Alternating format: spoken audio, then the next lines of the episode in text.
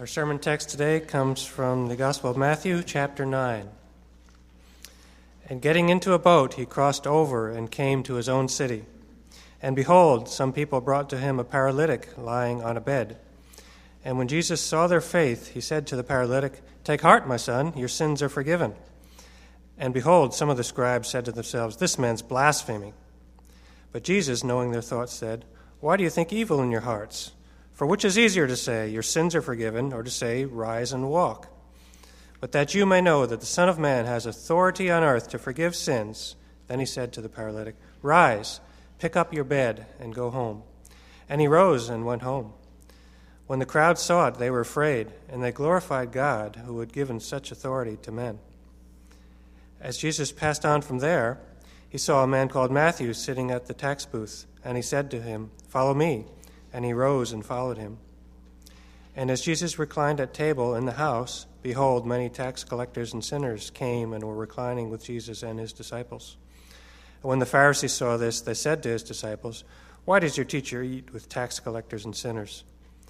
But when he heard it, he said, Those who are well have no need of a physician, but those who are sick. Go and learn what this means.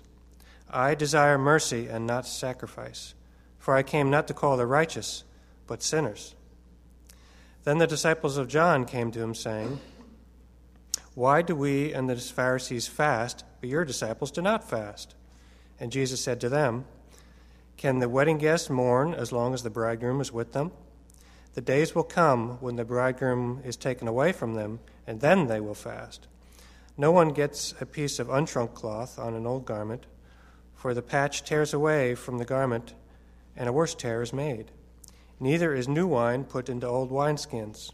If it is, the skins burst, and the wine is spilled, and the skins are destroyed. But new wine is put into fresh wineskins, so that both are preserved. While he was saying these things to them, behold, a ruler came in and knelt before him, saying, My daughter has just died but come and lay your hand on her, and she will live. And Jesus rose and followed him with his disciples. And behold, a woman who had been suffering from a discharge of blood for twelve years came up behind him and touched the fringe of his garment. For she had said to herself, If I only touch his garment, I will be made well. Jesus turned, and seeing her, he said, Take heart, daughter, for your faith has made you well. And instantly the woman was made well. And when Jesus came to the ruler's house and saw the flute players and the crowd making a commotion, he said, Go away, for the girl is not dead, but sleeping. And they laughed at him. But when the crowd had been put outside, he went in and took her by the hand, and the girl arose. And the report of this went throughout all that district. And as Jesus passed on from there, two blind men followed him, crying aloud, Have mercy on us, son of David. When he entered the house, the blind men came to him, and Jesus said to them, Do you believe that I'm able to do this? They said to him, Yes, Lord. And he touched their eyes, saying, According to your faith, be it done to you. And their eyes were opened. And Jesus sternly warned them, See that no one knows about it. But they went away and spread his fame through all that district. And as they were going away, behold, the demon oppressed man, who was mute, was brought to him. And when the demon had been cast out, the mute man spoke and the crowds marveled, saying, Never has anything like this been seen in Israel. But the Pharisee said, He cast out demons by the prince of demons. And Jesus went throughout all the cities and villages, teaching in their synagogues and proclaiming the gospel of the kingdom and healing every disease and every affliction. When he saw the crowds, he had compassion for them because they were harassed and helpless, like sheep without a shepherd. Then he said to his disciples, the harvest is plentiful, but the laborers are few. Therefore, pray earnestly to the Lord of the harvest to send out laborers into his harvest. The word of the Lord.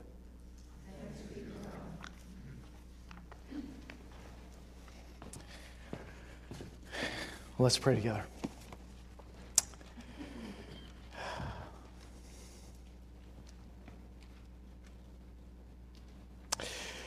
Uh, Lord Jesus, I. Uh, I, the, the irony is not lost on me, and I know it's not lost on uh, many others who are here uh, this morning. Uh, uh, as, as the one who you've called to preach now from this text this morning, I know that I was once uh, more paralyzed than this paralytic, and I was once more unclean than the woman, and more dead even than that little girl.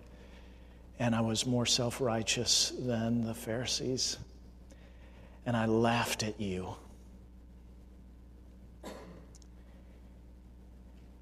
And my story is just like the story of so many others here. And the great pivot in our stories is your mercy.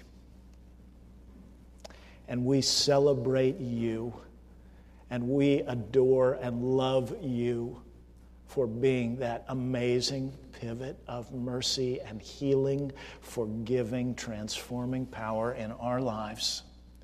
And we want now, as we're re engaging with you through your word, we want, uh, we want our hearts, our minds to honor you. And we long for those who are still paralyzed, who are still blind, who are still mute, to be set free today by the same power that saved us. So come. We pray in your name. Amen. Uh, we finish our uh, study of uh, Matthew 8 and 9 uh, this week, uh, Lord willing, unless uh, something happens between now and the end of the sermon. Um, and last week, you remember, we started at the end of chapter 9, those amazing verses. Verses 36 through 38, where Matthew summarizes uh, Jesus' ministry in the wake of the Sermon on the Mount, chapters 8 and 9, immediate aftermath of the Sermon on the Mount. It says that when Jesus saw all the crowds and interacted with all the people, uh, right? Remember, Matthew, uh, the Holy Spirit using Matthew as giving us this incredible privilege of being able to stand behind Jesus' eyes, to see through his eyes what he saw when he looked at the crowds and even to be inside, as it were, uh, Jesus' heart, to, to know what he felt when he looked out at all those needy people. And it's exactly the same thing he sees today when he looks out at all of us. It's exactly the same thing that he feels today when he looks at all of us. He sees that we are harassed and helpless, like sheep without a shepherd and he has compassion. It's an amazing thing. So powerful, so strong, so mighty, so tender. Uh, so firm, so soft. So concerned about others, so so uh, defensive is not the right word, but so valiant in the defense of his own glory. And this morning we thought, I mean, last week we thought about really what Jesus saw when he looked at the lostness of men and what he did about the lostness of men. This morning I want to look at chapter 9 through the lens of two different but related questions. And that's the question really from our side of that relationship. What do we see when we look at Jesus, this Jesus in Matthew 9, and how are we responding to this Jesus? So last week was Jesus' side, and this week I want to, uh, through the stories in uh, Matthew 9, I want to think about our uh, side of the question. So I want to I want to enter that by thinking about the people in this chapter. Um, because all week long, I'll tell you what has captivated my imagination. Pat, I just saw you in the blanket. That's absolutely incredible. Okay. Is it cold in here? Sorry, Pat. I just, you know, I always feel like I'm boiling up here. So, okay, Pat, I love you. I love you. Thank you for singing this morning. It's a first, Pat. I had to, I had to say something about it. I have compassion on you. Okay. So, all week long, what I've been thinking about as I've been reading this passage is what happened next? What happened next to the paralytic? What happened next to all the people that Jesus healed? What happened next to all the crowds who were around when Jesus was healing? What happened next to the Pharisees and the scribes who were Jesus' critics? I mean, think about it. We don't know. What happened to the paralytic's life? Uh, Matthew only tells us uh, very Matthew. Matthew is if you look at if you compare Matthew's versions of some of these events to like Mark's or Luke's, Matthew is the most economical. He gives you the fewest words. It's very interesting. And, uh, you know, this amazing story has happened in verses 1 through 8. The paralytic has, Jesus has just proclaimed in the midst of this crowd, you know, his friends have, have brought the paralytic before uh, Jesus. And they, you know, everyone is waiting for Jesus to forget, I mean, to, to cause him to walk. You know, and Jesus, the first thing out of Jesus' mouth while he's still on the cot is, Your sin, take heart, my son. Your sins are forgiven. And people are like, what about the thing that's really important? And Jesus demonstrates his authority to forgive sins. Well, Matthew, all Matthew tells us in verse 7 is, and he rose and went home. What, what happened next?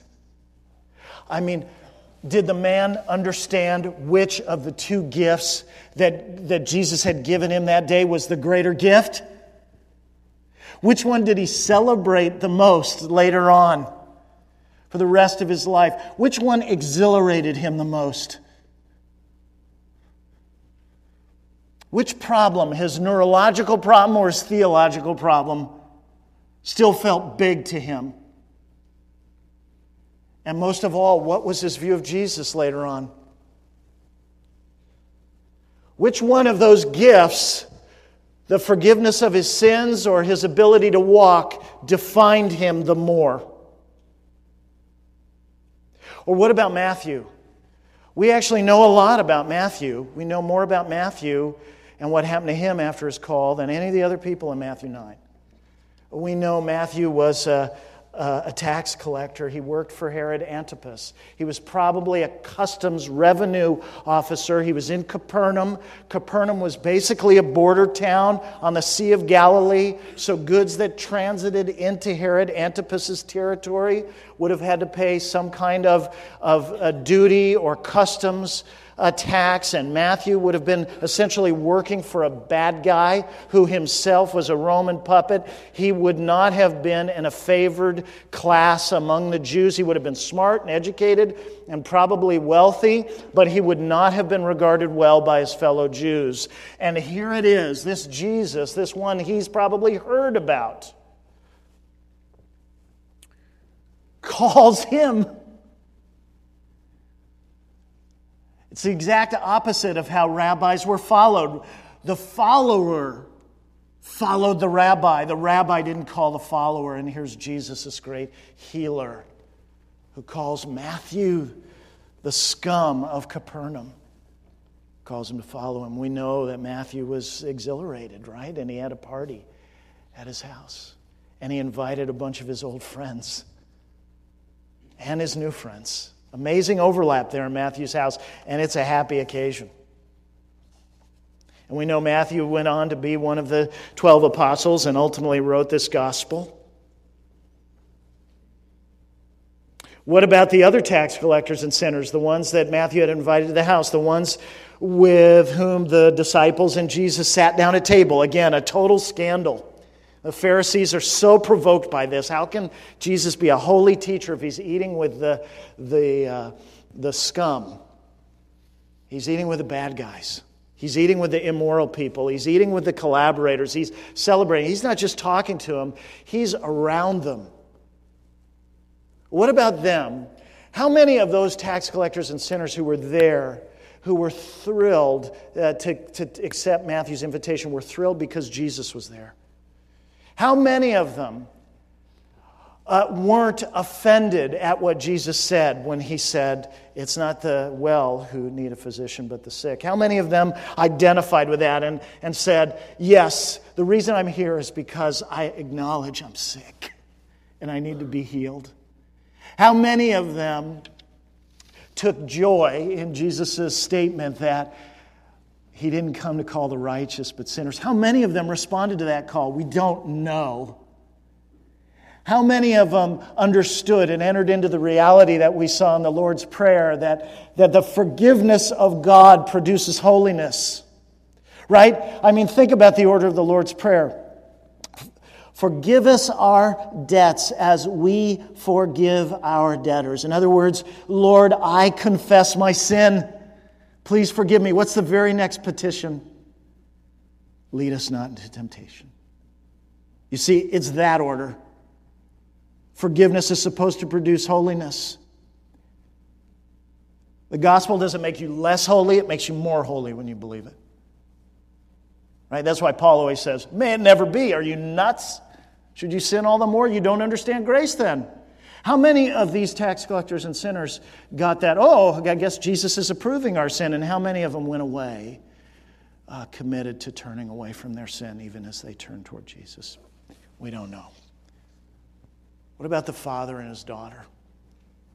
Father who was just absolutely amazing. Such faith. His, his daughter's dead. Dead. And he goes up to Jesus and says, If you touch her, she'll live again. Now, remember what we were talking about last week, how radical it was for Jesus to touch the leper and how that you know, because he's breaking, he's crossing a taboo, and he, the uncleanness of the leper, if he was any ordinary man, would have made him unclean. Well, this is a ruler in the synagogue. This is a guy who knows Leviticus, and he knows that the worst kind of uncleanness you can have is by touching a dead body. And he has the audacity to ask Jesus to come and touch the corpse of his daughter. And the only thing more amazing than that is that the text says that Jesus followed him, knowing that that's what he was asking Jesus to do. What happened to the father after his daughter was raised? He was so desperate when he initially came to Jesus. Did he continue to have a high view of Jesus? Or what about the little girl whom Jesus literally pulled out of death? I wonder what the rest of her life was like. Did she understand that when Jesus gave her life back to her, that he did that so that she would give it back to him? Is that how she lived? Did she know Jesus to be the one who not only controlled death, but defined it? She's not dead, she's sleeping. I've got this under control. Or what about the other woman? What did she do once Jesus had cleansed her? Once Jesus had healed her? What did she do with her restoration? When she wasn't ill, did she continue to want to be near Jesus? Or the three men at the end of the chapter, the two blind men. Did they ever shut up or did, did it just wear off? Or the mute man, now that he could speak, did he speak of Jesus? What about those who witnessed Jesus heal? The crowds. First around the paralytic. Uh, Matthew reports something very interesting. Did you see that in verse 8? When the crowd saw it, I mean, what they've witnessed is just absolutely stunning. Jesus has, has very boldly uh, pronounced that the man's sins are forgiven, something that only God has the right to do, which is why the scribes look at him and they think that he's blaspheming. And to prove that he has the authority to forgive sins, he does what everyone else thinks is actually the greater thing for him to do and heals the man and enables him to walk. And the, and, the, and the crowd's response is full of ambiguity here. Do you notice this? When the crowd saw it, they were afraid and they glorified God. So we think that we think that's good, right? But but then Matthew tails off and he says, Who had given such authority to men? There's confusion, there's a lack of clarity there. This is not the same thing as saying that they followed Jesus or that they had faith. And so I want to ask the question Did that fear you know, obviously, they were in the presence of somebody who was either crazy or incredibly powerful. You could be afraid of this person for the wrong reason. You could think he was a sorcerer, right? Or a magician. But did that fear ever mature into faith that led them to follow Jesus? Or how about the crowds in the girl's house? They laughed at Jesus.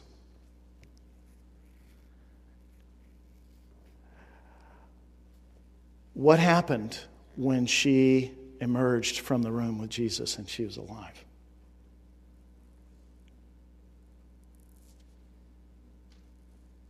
How many of them who had laughed at Jesus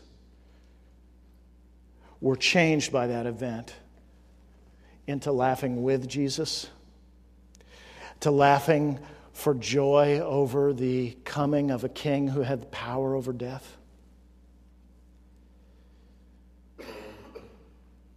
And then the critics at the end, or really throughout, everywhere, the scribes the scribes of the paralytic, you know, they're very critical of Jesus. They accuse him of blasphemy because he's presuming to put himself in the place of God when he says, Your sins are forgiven. And do you notice what Jesus' response was in verse 4? It's absolutely amazing.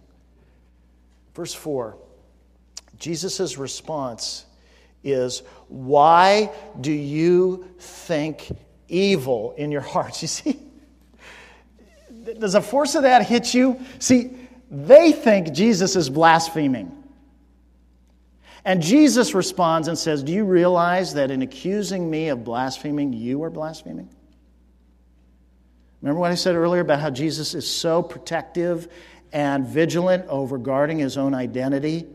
He's not bashful, he has the highest view of himself. This is one of those places. And how many of those scribes, once they saw uh, Jesus raise the man from his cot, how many of them repented of their blasphemy and agreed with Jesus that, in fact, it was a blasphemy to call him into question? How many of them? Or the Pharisees in Matthew's house, or who witnessed the banquet in Matthew's house? How many of them actually did obey Jesus' command to go and learn what Hosea 6 6 means? That God would say, I desire mercy rather than sacrifice. Don't give me your hollow, go through the motions religion. I'm not manipulatable. I want your heart. I don't want you to give me sacrifices. I want you to, to show mercy to other people because that will mean that you know that you have needed my mercy and your dealings with other people will simply be the echo of how, I, how you've experienced my dealings with you.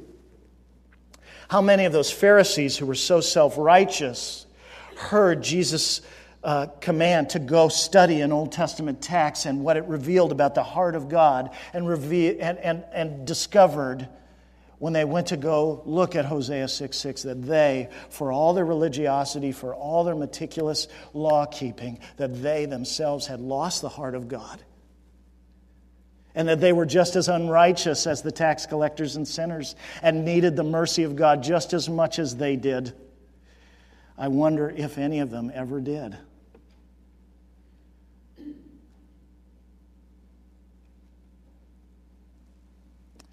How many of them ever, come, ever came to understand what David does in Psalm 51. You know, there is one sacrifice that God says He wants. One. That we can bring Him. Psalm 51, verse 17 The sacrifices of God are a broken spirit. A broken and contrite heart, O God, you will not despise. And then even John's disciples, the guys who were supposed to be on Jesus' side, did you notice that? Even they're stuck. Even they're his critics. And Jesus, he kind of lets it rip with them. They say, hey, hey, hey, hey, the Pharisees fast and we fast, but your guys aren't fasting the way we do a couple times every week. Jesus, to John's disciples, says, You have no idea who you're dealing with. You have no idea. I have not come to be a patch that we plug up holes with in the old system. I've, I'm not here to patch your old garment. I'm here, and it's me. I am here to give you a whole new garment I'm here to blow the doors off of all your previous conceptions of what it means for the heart of God to be revealed in the world. Your categories are way too small. They're old wineskins. This is new wine. This is not a little adjustment. This isn't a simple additional app on your iPad. This is a whole new OS. Everything is changing because I'm here. How many of those disciples realized that Jesus was right, that it had never entered the mind of man, that no ear had heard, no eye had seen all that God had prepared for those who love him. It's an amazing thing to think about, but you know what? All those questions, they're, they're important only because they serve a much more important question. Because the reason those stories are in the Bible, the reason the Gospel of Matthew is uh, available to us is not to give us an exhaustive history of those lives. It's so that we will be changed so that our histories will be changed. We don't need to know the rest of their histories. The issue that God is posing to each one of us this morning is how are our histories going to be changed by the same Jesus? Where do we go from here? That's the key issue. Not where they went, but where we go from here. Because Jesus is not done the Jesus who we read about in Matthew 9 is not confined to the four corners of Matthew 9. He is still raising paralytics. He is still saying to people, Take heart, my son. Your sins are forgiven. Take heart, my daughter. Your faith has made you well, literally, has saved you. He is still taking the uncleanness of sinners who will come to him. He is still calling sinners. He is still moving through the world as a physician here to heal the sick. He is still showing the mercy of God. The misery of sin is still calling forth the mercy of God. And the mercy of God is a person, still a person. Some of us have experienced physical healings. Some of us have, have been brought into the fold out of shame and uncleanness and just an overwhelming sense of guilt. Some of us have been, have been and folded in out of pasts that we never could have managed, uh, imagined escaping into a beautiful life. And every single one of us who is a Christian has felt the touch of Jesus Christ pulling us out of death into life already. And we forget it, don't we? We forget what it was like to hear Jesus say for the first time, Take heart my son, your sins are forgiven. We need to remember again what it feels like to be in the presence of that Lord, that mighty King, who says to us, Take heart, my daughter. Your faith has made you well. Jesus is a great physician and He heals still today. And our lives are supposed to tell the story of that healing and that story of His power as a physician. But it means two things.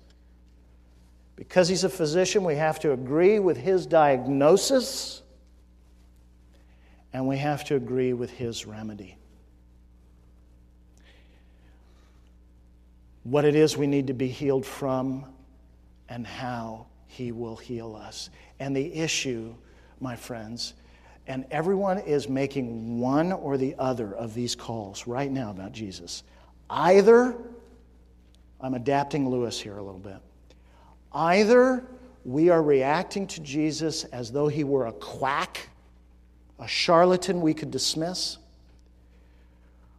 or we are moving toward him in love and awe and humility as a great physician. No one will leave here in a third option. this morning. So, what's Jesus' diagnosis of us? Well, it's amazing when you look at Matthew 9. Um, one way to think about it, Matthew 8 2, but let's just confine it to Matthew 9 because we would be here until next July, which would be okay with me. I just know I'd be alone. Um, Pat would leave her blanket so I could sleep in that, so it'd be good, okay? You know, if you think about the variety of people and their problems in Matthew 9, it's like this massive debris field of sin that Jesus just walks us through. And it's just, a, just one part of the debris field of sin. You know, if you're not used to reading the Bible, that may sound like kind of a weird uh, way to describe sin because, you know, it, outside of the Bible, the way people, people typically think about sin, and, and unfortunately the way Christians tend to talk about it exclusively is that it's just the breaking of a rule. It's really inadequate biblically. Sin is about ru- the ruination of something beautiful. It's not a one dimensional problem, it's a multi dimensional problem. And Jesus when you look at the different people in this chapter, it's a, it's a disease with so many symptoms and, and it's got so many facets. And we get just a sampling of them in, in the stories and the lives that are in this chapter. There's sin's liability. I have seven of these, so I'll walk through them very quickly. There's sin's liability. In other words, that sin is not just a flaw, something that we need to improve in ourselves, that fundamentally sin is an offense, it's a crime against a person. And it has to be forgiven or compensated and punished. There's also sin's universality. Do you notice that in this chapter? Sin is no respecter of persons. You can be young, you can be old. You can be a child, you can be an adult. You can be male, you can be female. You can be a religious leader, you can be a prostitute. You can be a tax collector, or you could be a really religious person. It's everybody.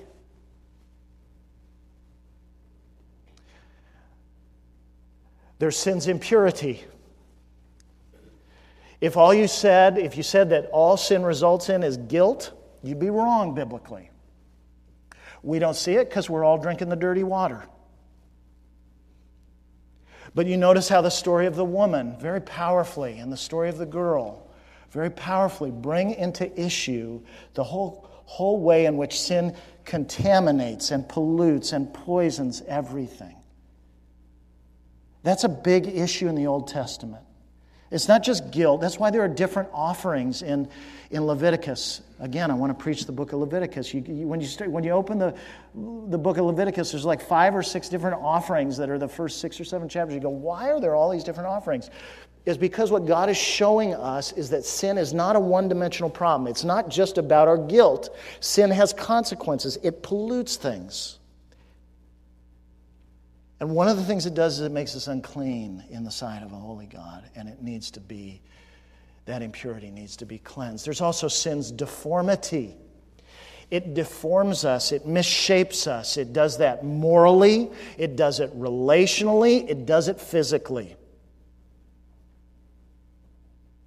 There's sin's penalty, which is death. Right, you know that from Genesis 2:17. In the day you eat of this tree, you shall die. The way, Romans 6.23, for the wages of sin is death. Now, we don't often think about it, and this world is so beautiful that it's easy to lose track of it, but you know what, do you know what it means? That from Genesis 3 until Revelation 20, every single one of us is born on death row and lives our entire lives on death row. That's what that means. But we've painted the walls and we've forgotten that that's what it is. But God says this isn't real life.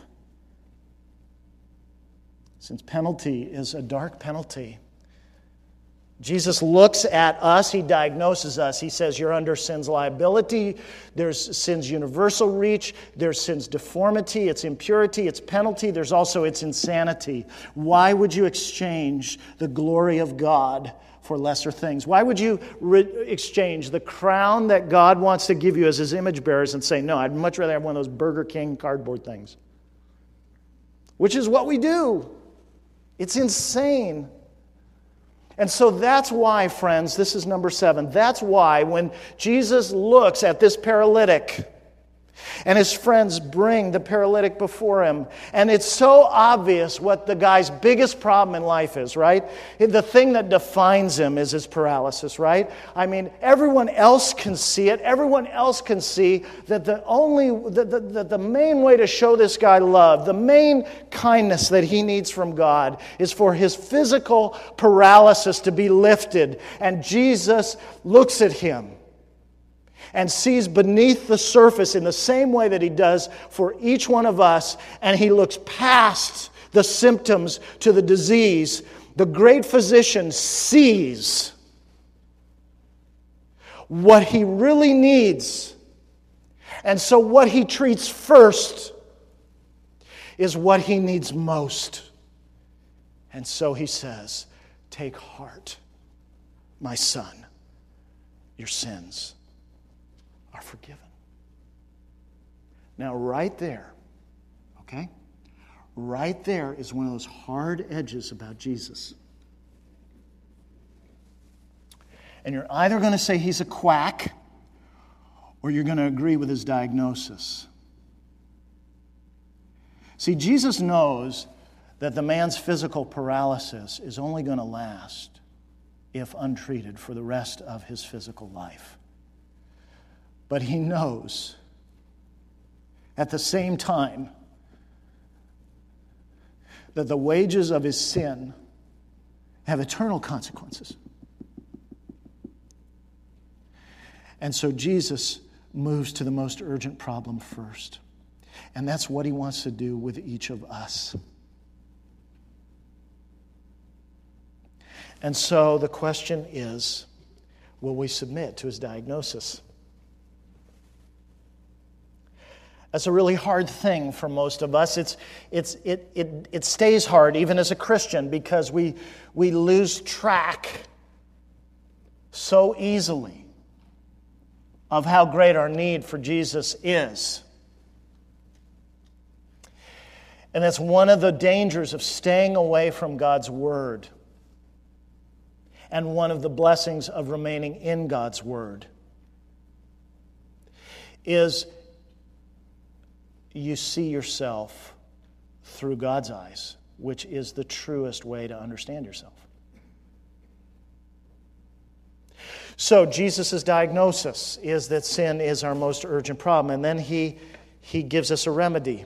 And the remedy, amazingly enough, is Himself.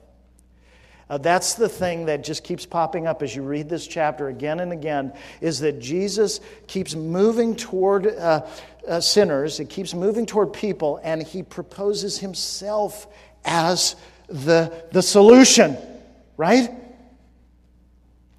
And, and there are three things that Matthew highlights for us in these th- three things about Jesus. Uh, that three powers of Jesus that Matthew highlights in this chapter that are really the reasons why we should submit to him totally, why we should love him, why we should follow him. Three things about Jesus that if we're going to know and serve Christ, we have to embrace and, and know about him and love. And those, those three things are these his power to heal our sin, his power to heal us from death, and his power to define our joy. Let's think first about his power uh, to heal our sin. And that's where we go back to the story of the paralytic, which is just amazing. Now, I've already said that when Jesus, already explained that when Jesus stands in front of all these people and says to this man, My son, your sins are forgiven, that the reason the scribes react to that, they're so taken aback by it, they don't even say anything out loud. They say, This guy's blaspheming. And what they mean is that that only God Only God can forgive sins. And everyone knows that, right?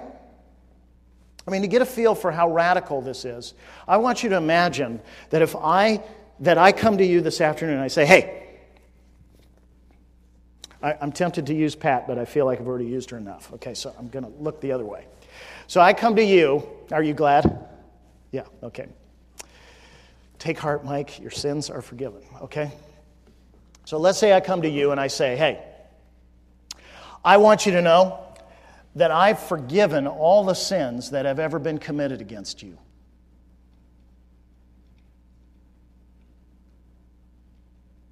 Not that you've committed, but that have ever been committed against you. You would say, uh, Sorry, you don't have any ownership rights in those sins. You're not the offended party. I'm the offended party. You don't have any right to forgive sins that have been committed against me. And you would be absolutely correct. You know that? Because unless it's only the offended party who can presume to forgive sins, right? You see what Jesus is doing when he says to this man, My son, take heart, my son, your sins are forgiven. He is putting himself in the place of the, man, of the party who has been offended by this man's sins. He is saying, and friends, you need to feel the weight of this. He is saying that every sin is against him.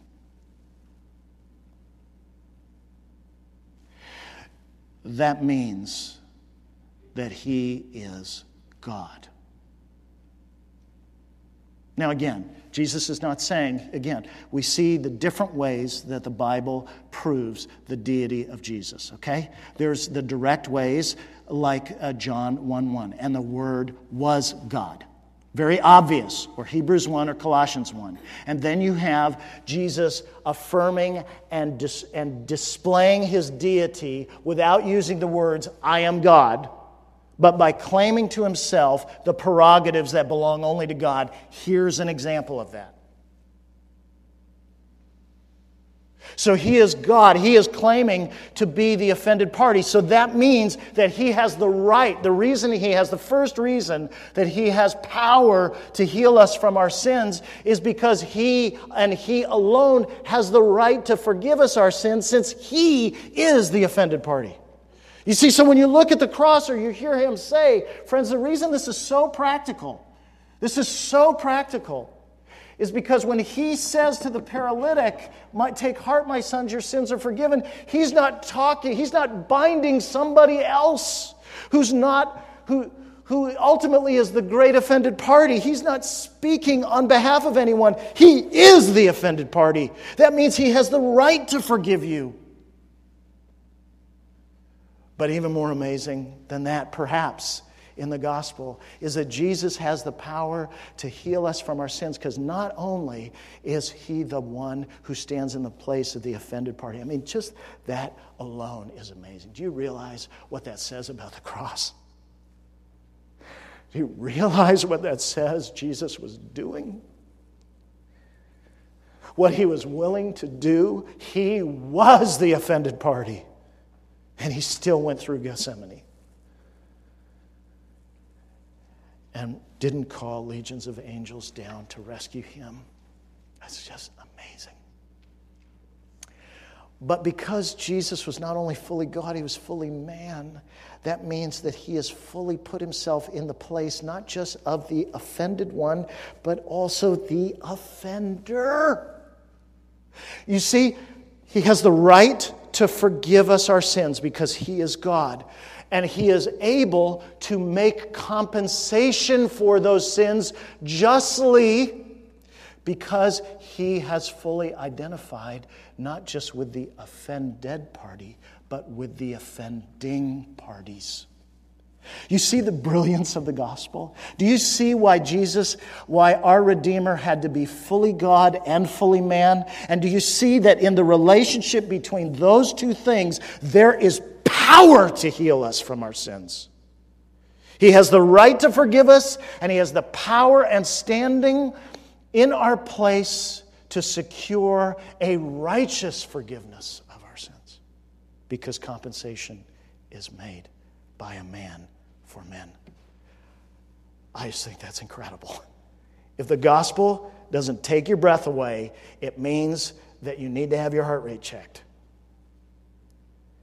And God did all that for sick sinners. Hallelujah. And then he's got power. So when he says to you, friends, take heart, your sins are forgiven, he means it. He means it. And he's got power not just to heal us from our sins, but ultimately to heal us from death.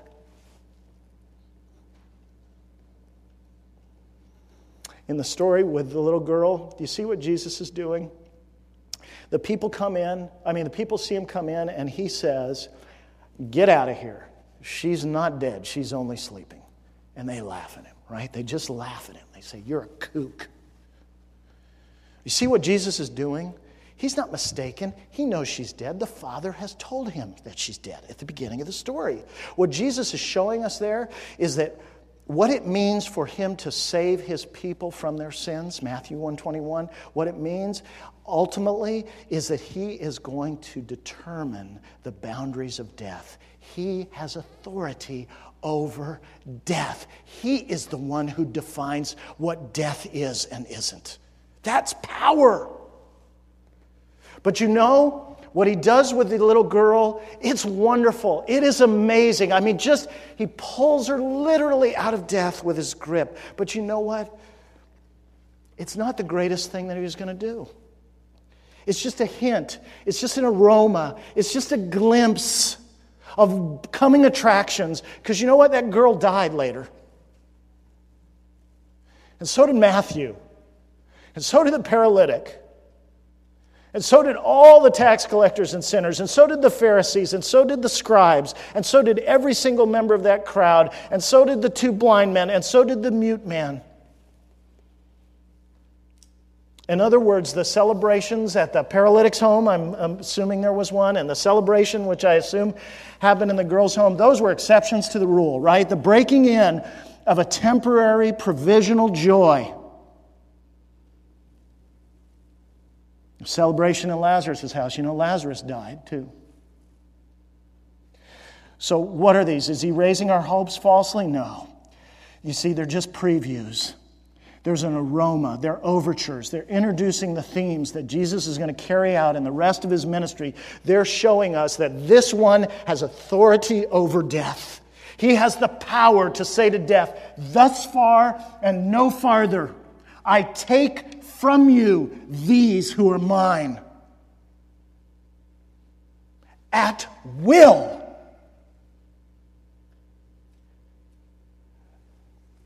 Now, either he's a quack or he's the greatest physician.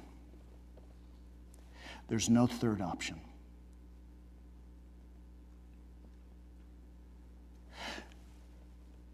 The greatest proof that he has authority over death is that he didn't just touch it from the outside, he went through it on the inside. How many of you young kids have seen The Avengers?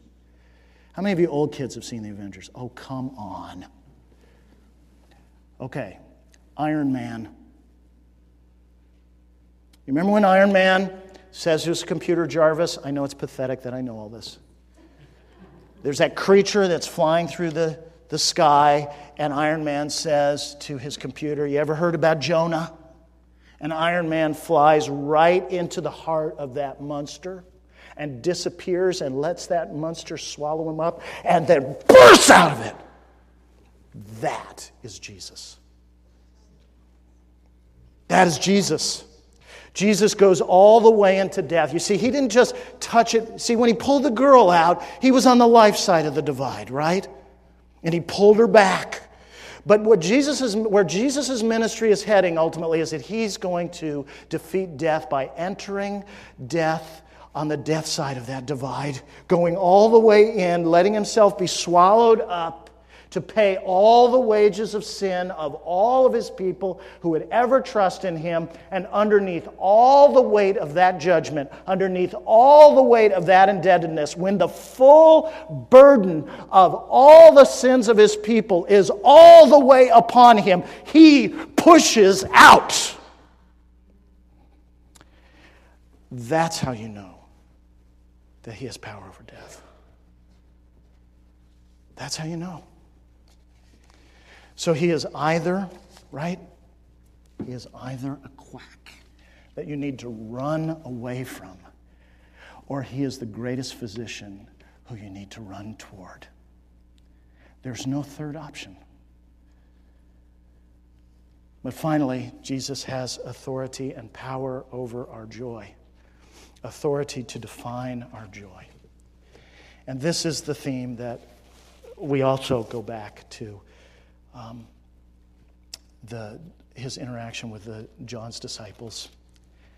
You know, people who ought to know better, the, the people who are closest to Jesus here, other than his disciples, right? They should be, John's disciples should be his allies. And you notice what he says to them? They come to him, verse 14, they say, Hey, how come you guys aren't fasting? What are you teaching these disciples of yours? And you'd see what Jesus' answer is. It is the ultimate theological megatonnage that he drops on them. He says, Don't you understand? Uh, I'm the bridegroom you've been waiting for. I'm the bridegroom that, uh, that the Holy Spirit has been talking about since Genesis 3, and I'm finally here. How could we not celebrate? You see, it's my presence that determines whether we are joyful or not. And it's my absence that is the definition of sadness. Again, either he is the craziest megalomaniac who you need to run away from, or he is the greatest physician whom you need to run toward. Either he he's a crazy man who's in this all and only for himself, or he's a physician who wants to heal you by giving you true joy, which he is at the center of. Do you notice over and over throughout the chapter, you get these glimpses of celebration. They're everywhere. We assume the paralytic is celebrated. We assume, right, there was celebration in Matthew's house, uh, this wonderful meal. Uh, there's a, Jesus refers to a wedding banquet, right? There's all the healings. And then Jesus is talking about new wine, right? The wine is going to flow. What's he doing?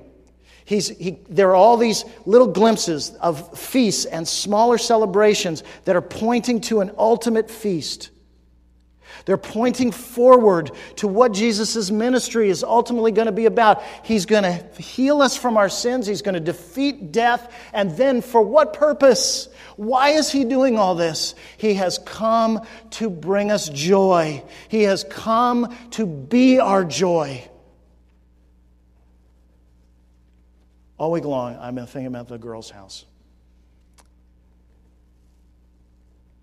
When she came back into that room alive,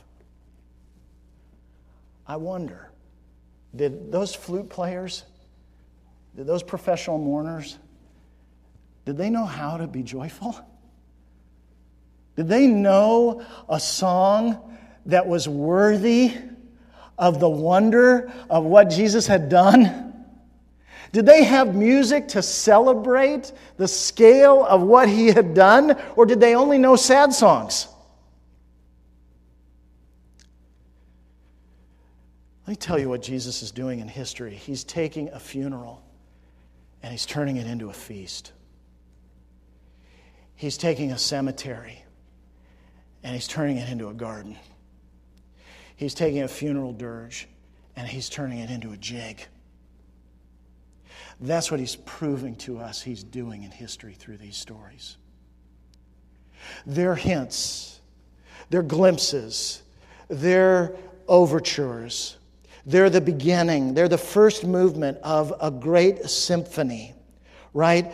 And, and themes are being laid out power over uh, our sin, power to heal us from our sin, power to defeat death.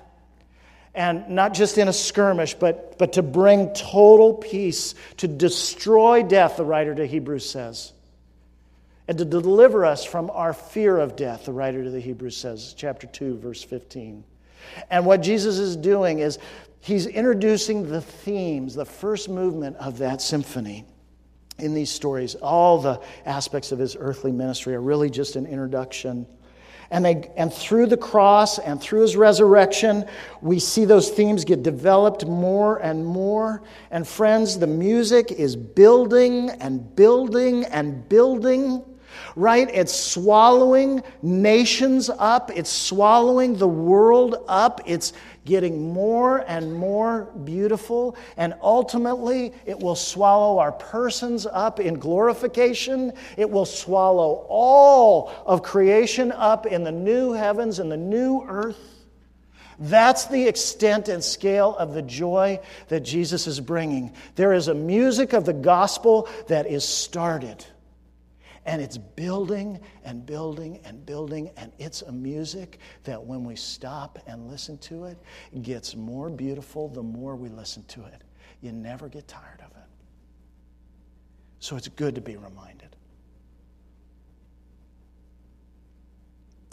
Friends, there's only one question for each of us this morning, and it's this Where is your story going from here? Is he a quack or the great physician? Let's pray.